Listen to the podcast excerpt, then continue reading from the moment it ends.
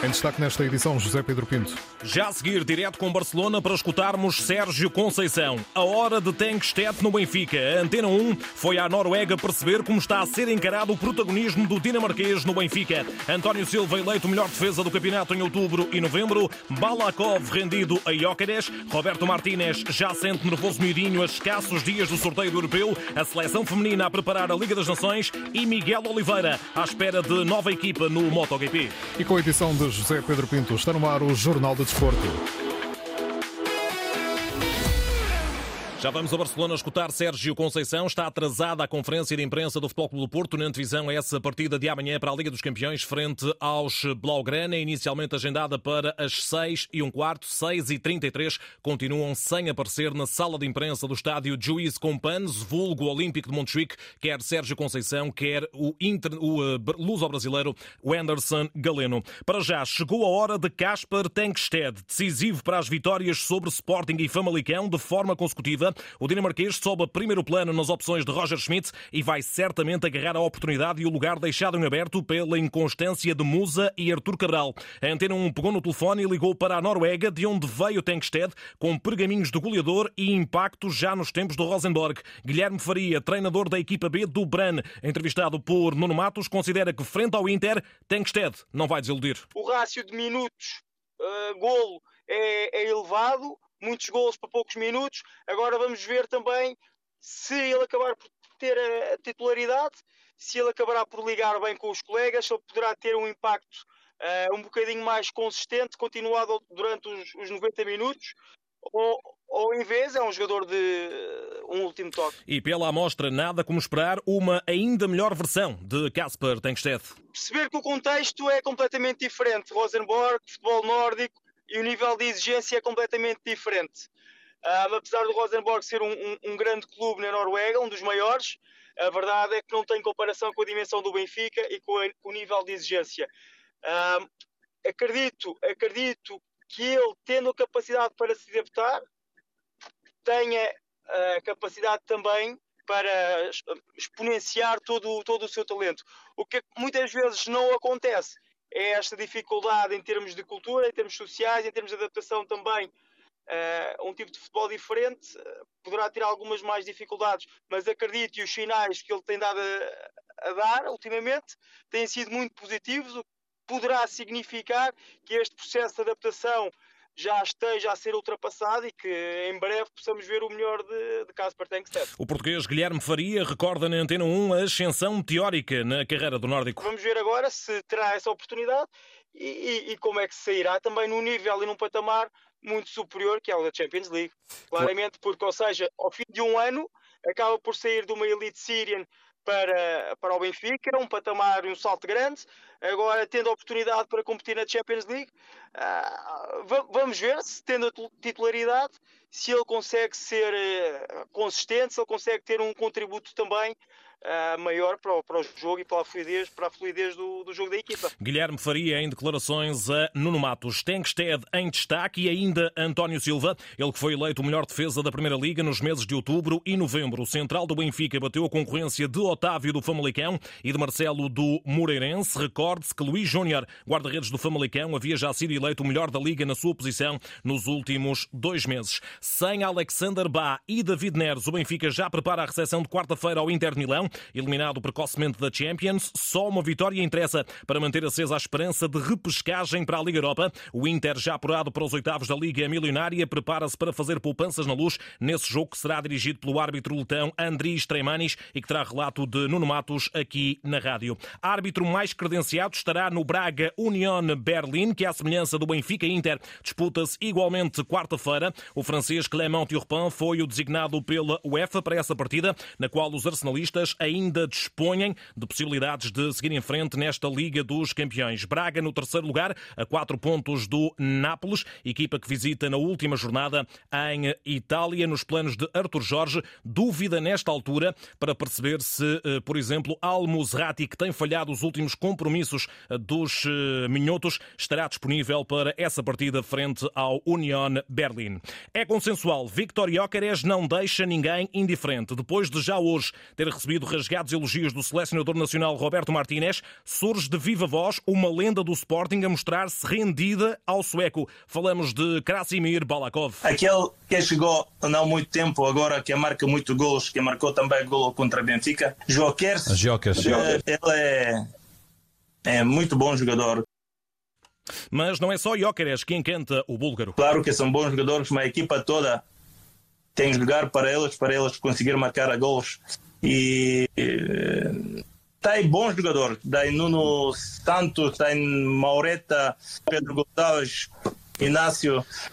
São jogadores que que faz uma equipa trabalhar bem Balakov, entrevistado no podcast Final Cut da Sports Taylor. Com vista para os oitavos de final da Liga dos Campeões e também para a vitória no Grupo H, o Futebol Clube do Porto está em Barcelona, onde amanhã joga uma ambiciosa cartada, fazer o que ainda não foi feito na história azul e branca, ou seja, vencer os catalães na cidade condal a contar para a Champions. Esta hora, Sérgio Conceição e o Anderson Galeno projetam um jogo no palco do encontro, o estádio Juiz Compans, o Olímpico de Montjuic, à boleia do Porto Canal, até porque não há condições da parte da UEFA para que entre em direto neste jornal do enviado especial da Antena 1, Fernando Eurico, a partir da sala de imprensa. Vamos escutar desde já o avançado do Futebol Clube do Porto, ele que fala nesta altura, nessa mesma conferência de imprensa.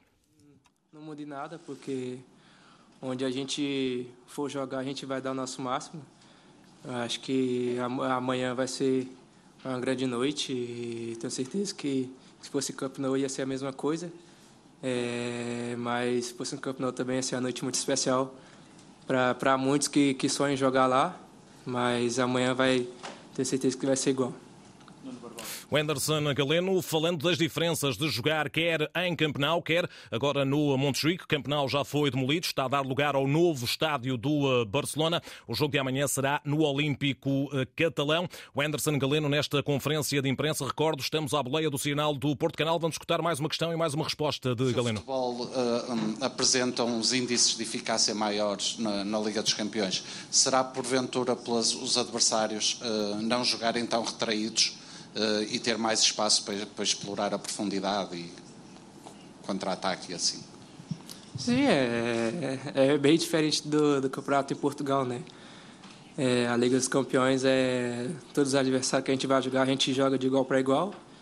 E como em Portugal não tem tanto espaço, mas tento dar sempre o meu melhor. E na Liga dos Campeões é bem diferente, né? Já a gente joga de, de igual para igual e eu tenho bastante espaço. Então, facilita muito o meu, o meu, meu jogo. E, mas é isso, é, eu sempre tento, tento dar meu melhor e amanhã vai ser, vai ser igual. É, vou dar meu máximo e para sair daqui com a vitória. Galeno, boa noite. Aqui ao fundo, Fernando Eurico Antena 1. Perguntava-lhe, depois do que vimos no primeiro desafio, em que o Porto foi claramente melhor que o Barcelona, uh, o que é que é preciso fazer no jogo de amanhã para para reverter, digamos assim, todas aquelas oportunidades falhadas, toda aquela situação de superioridade? Obrigado. A gente vai, vai tentar fazer o que a gente fez lá e até melhor. É aquilo, né? Quem, quem não faz acaba por sofrer. E amanhã eu tenho certeza que vai estar todo mundo focado, vai, vai tentar falhar menos. E sei que a gente fez o grande jogo lá, mas a gente precisa melhorar mais. E amanhã vai ser assim, é, vai ser um jogo muito difícil, a gente sabe, é, mas a gente vai entrar com, com os olhos nos olhos para dar o nosso melhor.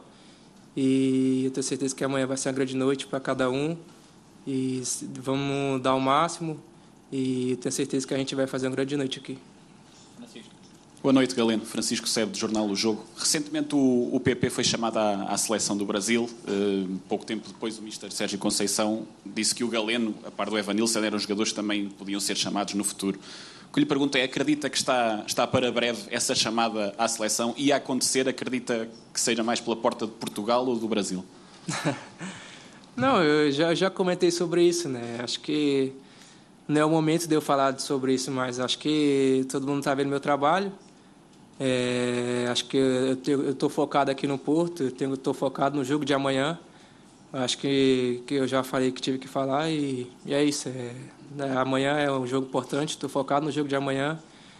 É, e vai ser assim. Vou estar focado sempre no Porto e, e mais para frente a gente vê. Estamos em relação ao Galeno? Mais alguma questão para o Galeno? Não? Ok. Vamos aproveitar Vamos para então escutar a primeira resposta de Sérgio Conceição para concluirmos Obrigado. este direto ao Questões do Porto Canal. Sérgio Conceição, vamos começar de novo com o Porto Canal. Força, Miguel.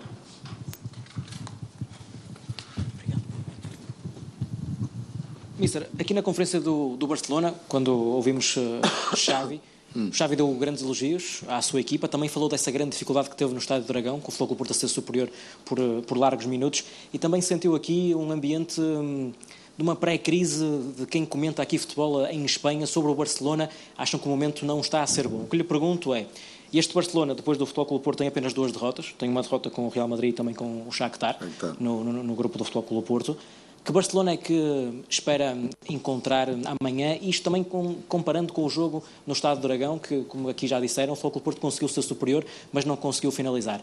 Amanhã pode ser um jogo parecido com o que foi no Dragão, ou este Barcelona pode ainda ser um Barcelona diferente do que jogou no Dragão?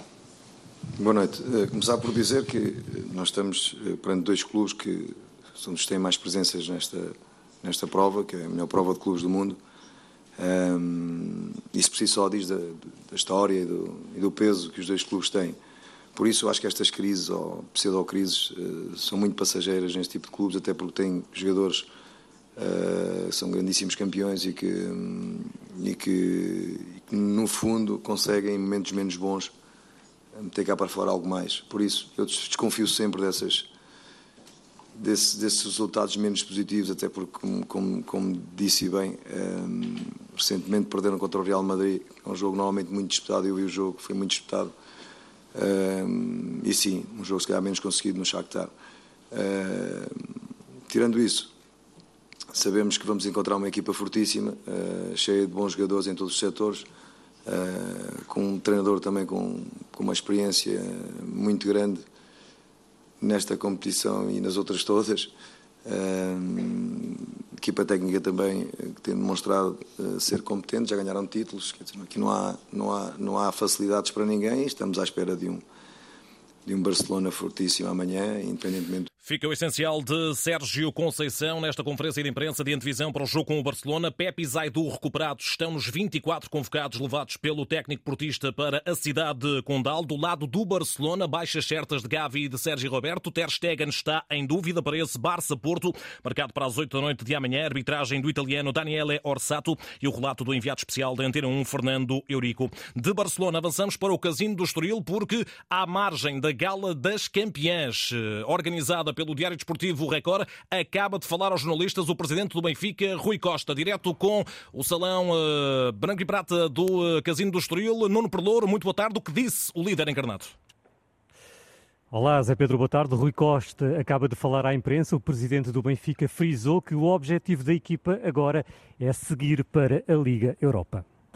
Eu estou confiante que iremos fazer de tudo para chegar à Liga Europa. Portanto, a Liga dos Campeões já foi assumida, já o disse publicamente e não é preciso estar a dizer, é uma, é, é uma evidência que não foi a prova, não nos correu da maneira como nós pretendíamos, portanto, ao fim de dois anos de estarmos presentes nos quartos de final, queríamos um desfecho completamente diferente do que ficar ausentes de, de, de, ou, estar nesta fase da Liga dos Campeões com quatro jogos e quatro derrotas, portanto, faz, foge completamente àquilo que era o objetivo do clube.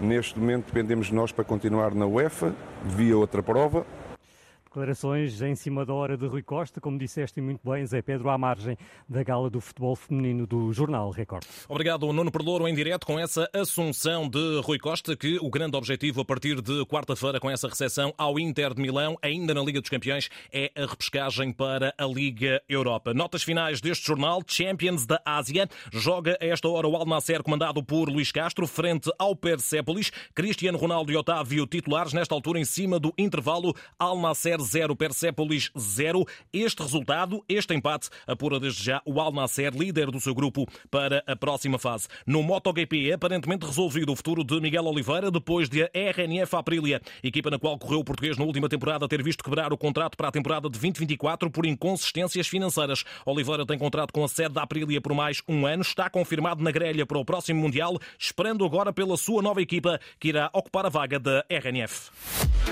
José Pedro Pinto na edição do Jornal do Desporto, um simultâneo Antena 1 RDP Internacional, RDP África e Antena 1 Açores. Toda a informação desportiva em desporto.rtp.pt.